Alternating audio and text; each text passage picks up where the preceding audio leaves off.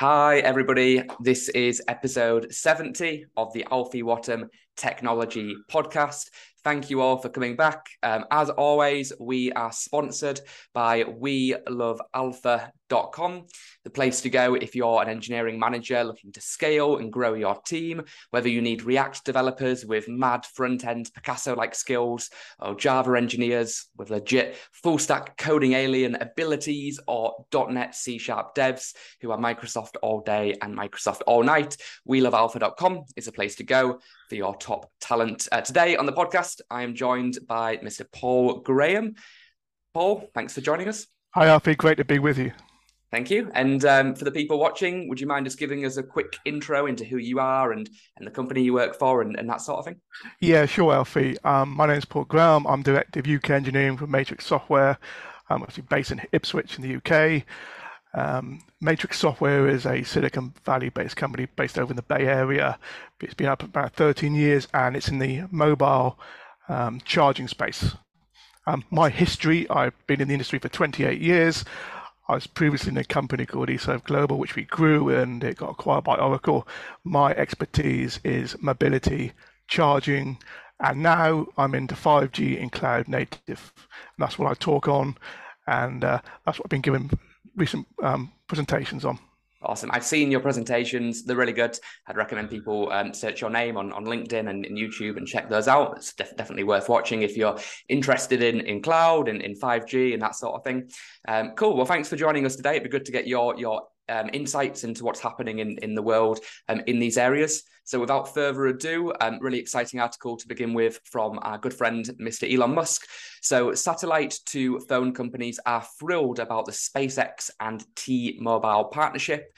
Um, they're getting calls from all kind of carriers. So SpaceX, T-Mobile, they're coming together. They've got a vision. On Thursday, Elon Musk got on stage with the T-Mobile CEO um, Mike Sievert to announce that SpaceX is working with the carrier to completely eliminate cellular dead zones. The companies claim that the next generation Starlink satellites set to launch next year will be able to communicate directly with phones, letting you text, make calls, and potentially stream video video even when there are no cell towers nearby. And what's more, Musk promised all of this is possible with phones that people are using today without consumers having to buy extra equipment. Obviously, pretty groundbreaking stuff in um, in the world of kind of 5G and and, and mobiles and, and, and that sort of thing. Um, mate, you're you're the expert when it comes to this sort of thing. What what do you make of all of this? Yeah. Alfie, this is a great one to discuss, right? It's in the news, satellites, 5G, how does that go together, right? The whole premise of 5G is like low latency, high bandwidth. But when you really read into these articles, right, it, it's, um, you know, like the T-Mobile, it's about messaging, right? It's about that kind of blank spots. It's not really talking about, you know, um, between video, mass video between two spots, right? It's those areas where they can't get to actually, if you think of 5G, what are the use cases? Oh, it's high bandwidth. Yeah, okay, it's high bandwidth. It's mobile broadband, not really applicable in this case, but it's IoT and device density.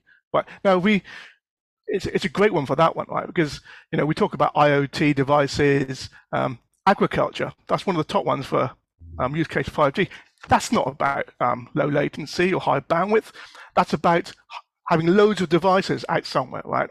Now you can imagine somebody like a cattle farmer somewhere, right? Out in the plains, very poor connectivity, but he wants to monitor his cattle. They have his collars, they know where they are. That, that's, that's, um, that doesn't need high, uh, late, low latency, that doesn't need high bandwidth, but it needs connectivity. I mean, these sort of things, that's a perfect use case, right? Um, you have a 5G cell tower, goes up, connects to your low Earth orbiting satellites. Suddenly you've got connectivity where you hadn't had it before. Similarly, you know, mountaineering, um, people out in the wilderness. It gives these people the ability just to send messages, right? Okay, it does talk about video, but actually, you know, video is about streaming, but there's also about, um, you know, buffering, right? It doesn't do it really in real time.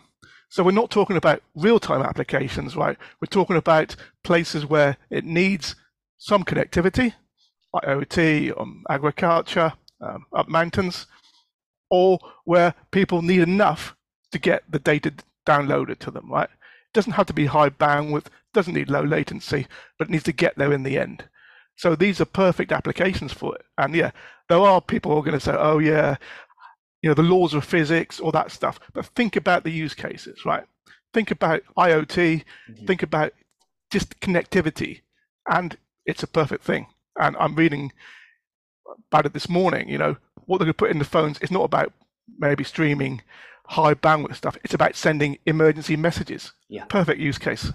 I, I can imagine if you're climbing a mountain and you fall and you break your leg and, and prior you didn't have any service and, and now you're you're able to send an emergency message. This could save lives. This could this could have a really yeah yeah exactly. Read into these articles right? People are dissing them but they're not reading what they're about right?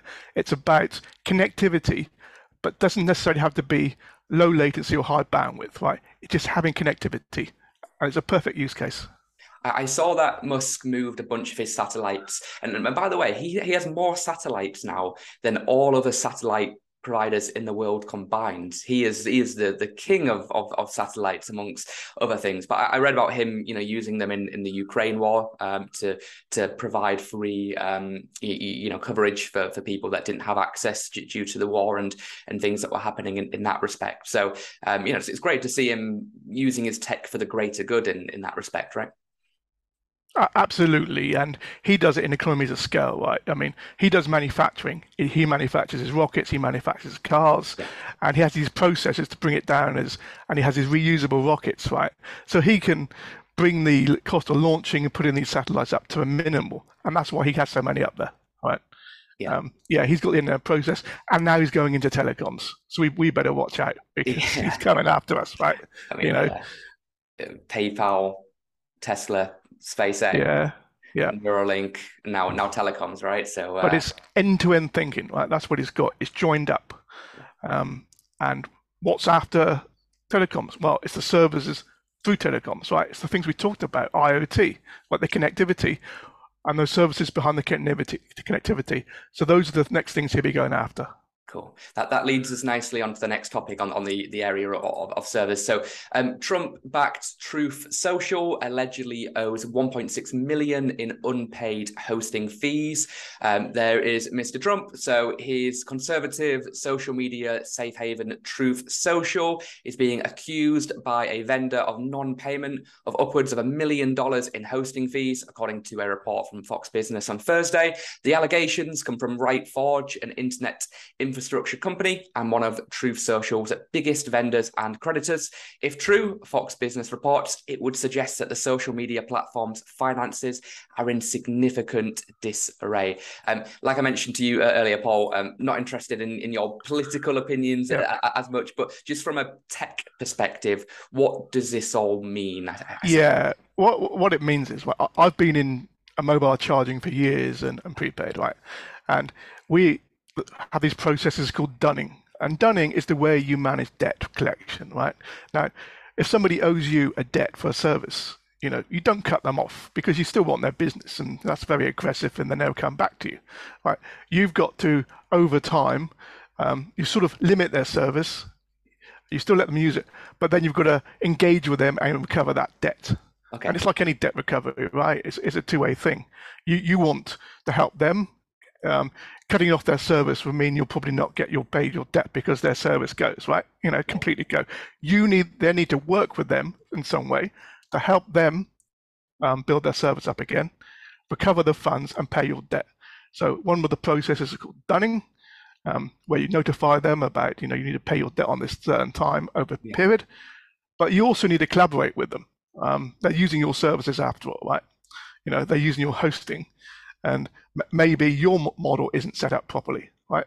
Um, maybe you need to work with them, and uh, I think we'll see a lot of that in the in the future. I think AWS does the you know the same sort of you know you if you have a debt, you've got to work with that organization that owes you the money, right, and figure out how you're both going to work together to recover the debt and help their business, right? It never helps anybody just to cut them off or whatever, right? Um, but that's the nature of debt collection and when you're working together in um, collaboration yeah could they if they if they wanted to could they just t- turn off their app? I mean, do they does it work that way? Given that they're the provider. Yeah, but they can they can go somewhere else, can't they? I mean, it's a but a domain name and an app. You know. Yeah. Hosting service is the back end, and they can move it somewhere else if they want to and carry on. I mean, that yeah. does you no good at all, does it? If they're going to count somewhere else, you're you're better off working with them. Yeah, no, it's, it's interesting. Um, you know, they they picked that infrastructure provider presumably because during the um the, the months when Trump was was suddenly banned from everything, um, a lot of the hosting platforms also also banned. Um, you know abandon as well. So I think you know the, the reason I've gone with that particular company is because it's not AWS or Azure where or Google Cloud where, where they're being banned from. Um, it's, it's kind of uh, interesting to see how much power in that respect the, these big cloud companies can, can wield, and you know when it comes to that. If if if you're somebody you know, and, and you've got a platform and and you're you're yeah, banned from, from them, what what would happen? Are you why in... why do you need cloud providers in the first place? Because it's a convenient way of hosting your service, right? It's sure. not the only way. I mean, if you can't get a host service, then you can go and buy yourself some servers and put yourself on the internet where you go, right? You know, it's not the end of the world. I mean, yeah, we go with the cloud because it's the most convenient way of managing services, right? Yeah. Again, it's economy of scale. Um, AWS have the underlying infrastructure, and they have good infrastructure which you can use, and all the services go on top. All those services on top don't have to reinvent the infrastructure that AWS has for you. But there's nothing stopping you building your own infrastructure, right? Um, I mean, cloud native things like Kubernetes. Yeah. People think it's hosted. It doesn't have to be hosted. It can be on your own servers. You can have an on-prem Kubernetes and cloud native. Um, so that's the point, right? I mean, it's cloud hosting is very convenient, right? It turns capex into opex, but it's not the end of the world. If you can't have it, you can build up your own. And you never know. By doing it yourself, you might build your own hosting service and sell it to other people, right? So from a from like a market share perspective, obviously AWS is is the giant. Azure has got pretty good market share as well. Google Cloud is is pretty small. Yeah. Then you've got a million tiny tiny ones. Do you ever see in the distant future AWS being uh, you know in, in trouble by by some other upcoming cloud provider? Could it could it happen, or are they too powerful at, at this point? Do you think? I, can't predict the future, right? if we'd say 20 years ago that a bookseller was now the dominant player in cloud yeah. hosting, you'd be laughed out the room, right? But that's the case. So who's going to be coming next? We don't know. As we said, it's probably somebody who um, wants some kind of hosting service they can't buy themselves or acquire, building it in their garage on servers, and then deploying it for other people. Yeah. Right. We can't foresee that, right? You know, better, cheaper, faster. You know, it's always we can't, we can't, yeah, we can't, we can't foresee that. Technology moves so quickly. We cannot see the next trend in um, this this area, right? Yeah, These companies have it at the moment, but who knows? Yeah, I mean, like you know, you said it was started at a bookstore. The the CEO currently of, of Amazon was the chap that, that built AWS, and, and obviously that, that's become the largest part of, of the entire group and, and, and the business. So um, yeah. it's crazy because he needed um, his um, online service, yeah. e-commerce service, to be on some kind of platform, and he built the platform and identified that others needed this platform as well. That's how it came about. Oh, it's a, it's a no-brainer, right? Build them side by side. I mean, you know, one of them needs the other one, and and, and vice versa. Um, yeah. Okay. On on the topic of AWS, Azure Cloud, um, final news story is all about Microsoft. It's all about Amazon. They've had to cancel several new data centers.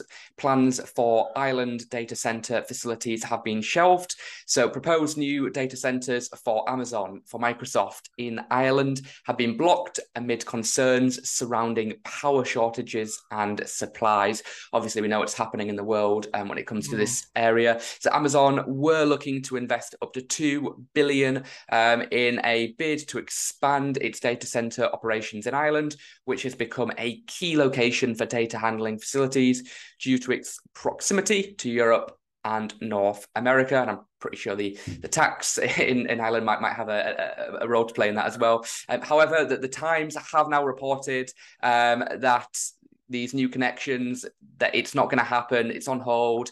Aws to microsoft azure sites have been effective. It's all happening. What, what, what's your take on this paul? Yeah as you say it's probably it's probably a balance of energy data centers are intensive right um, people no longer subscribing to certain services. How many of us during um, COVID lockdowns were sat at home subscribing to every possible streaming service possible and, and now having to cut back because of the cost of living, right? Um, this has a knock on effect. Services, online services aren't um, used as much anymore. The, the, subscriptions are coming, rates are coming down. Yeah. Um, yeah, it has a knock on effect, right, on the hosting. And I'm sure it's impacted here. Um, I mean, there's a direct correlation between things like yeah, how much money somebody has to spend on free things, yeah, that spare that spare cash, subscription services, and the amount of um, data centers and things like that required, right?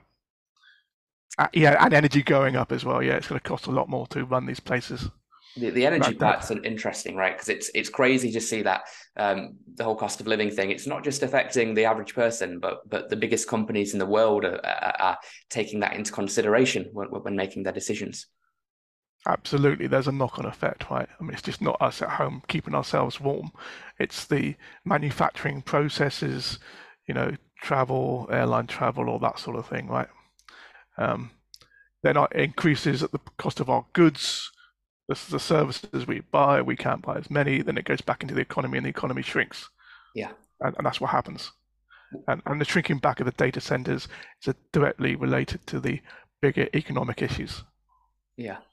One of the, the most common, um, I suppose, layperson questions when it comes to these data centers is is obviously you, you know it's, it's, it's a great idea for, for companies to do. It's it's uh, cheaper. It can be scalable. It, it, you know, it's rather than you hosting it, keeping it in your office. You know, you you can outsource it. Um, what what would happen if um, there was some horrific uh, event with one of these data data centers where you know some natural disaster or, or some power outage and it, and it, and it shut it down to, to to a massive large facility.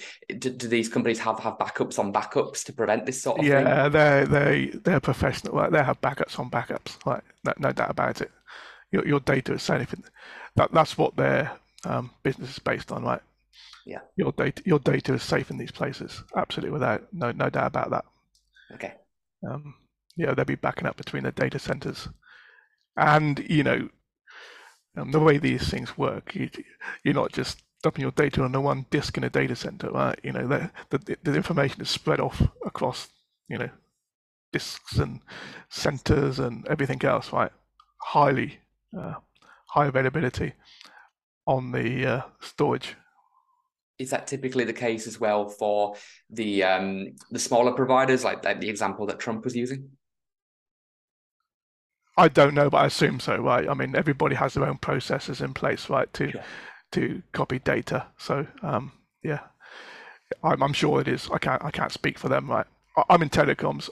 We are absolutely, you know, we are high the high availability services um, that are the very heart of everything we do is based on high availability and not losing data. Right? That's the fundamental. We we run on something called the five nines. That's you know basically your service is always available. Um, we're managing client data. Um, in charging space, we're managing money basically accounts. Yeah. Right. Everything is yeah, it's backups on backups on resilience, right? Without doubt. And actually, if you do it in a smaller provider, you're probably more aware. I'd say, you know, you're probably checking more. Um, if you you go with AWS, you based on their reputation, you're probably gonna rely on what they give you, right? But you know, these these are professionals. Um, that's what they offer, right? So without a doubt, it's it's resilient. It's crazy to see how valuable the data that they are hosting and, and, storing has, has become. You know, data has, has become the new oil, or even worth more than oil, for, for the lack of a better word. I mean, you know, In, just just a, te- yeah. a, decade ago, that that was a would that have been been like the, the common thought in terms of that would have been a thing, but but it is. It's um it, that's reality of the situation.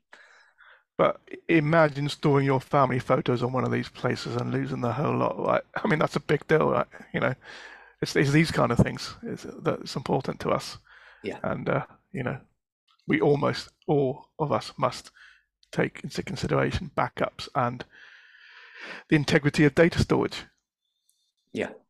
Yeah, I've recently done it in a much, much, much smaller example, but um, you know, password managing apps, for example, I had been yeah. using one for, for, for years and years, and and I remember 1Password, and that gives me access to um, all of my passwords, you know, hundreds of them on on an app. But I came to the realization that if, if something happened with that site, I'm in I'm in, I'm in trouble if uh, if, if that data yeah. was lost. So um, you know, having a backup of, of, that just seemed like a sensible thing to do, right? You know, ne- never trusting a company completely with, with with that type of information and and that that amount of data. You know, I go all the way back to you know like 25, 30 years of using computers where my it's in my mindset to copy things, right? You know, I would not do something without making sure my data is backed up. Absolutely not. You know, my, my personal data is across things, physical disks, all the rest of it, right? Um, backed up, put somewhere else. You know, you've got to maintain, take your own responsibility on your own data. Yeah, you see it with um with like social media, like people that that spend um, years and, and and and thousands, if not millions, creating amazing content, and then and then boom, account gets closed or they get hacked yeah. or, or, something, and then that's all, lost. So I've, I've got into the habit of you know storing everything on, on, on Google Drive and and even on OneDrive, and and you know these are, these are small examples, but um, seems like a common sense thing to do, really. Absolutely right. Put it on a physical drive, give it to a family member. You know, have that kind of resilience. Well, awesome. Well, thanks for coming on, Paul. It was good to get your your opinion, your insights, your your perspective into what's happening in, in the world and in these topics. I'm sure people have got questions on, on, on 5G, on on cloud, on on data that they can reach out to you on on LinkedIn and, and get get your um, your opinion and, and, that sort of thing. So, thanks very much for for coming on the show. It'd be good to uh, speak to you again, perhaps in, in a few months um, when there's some, yeah. some news in, in these areas. That would be a good idea. And uh, and thanks to everybody for for watching as well. Absolutely, Alfie. It's been great speaking to you. Hope to speak to you again in the future. Awesome. All right. Thanks, guys. Thank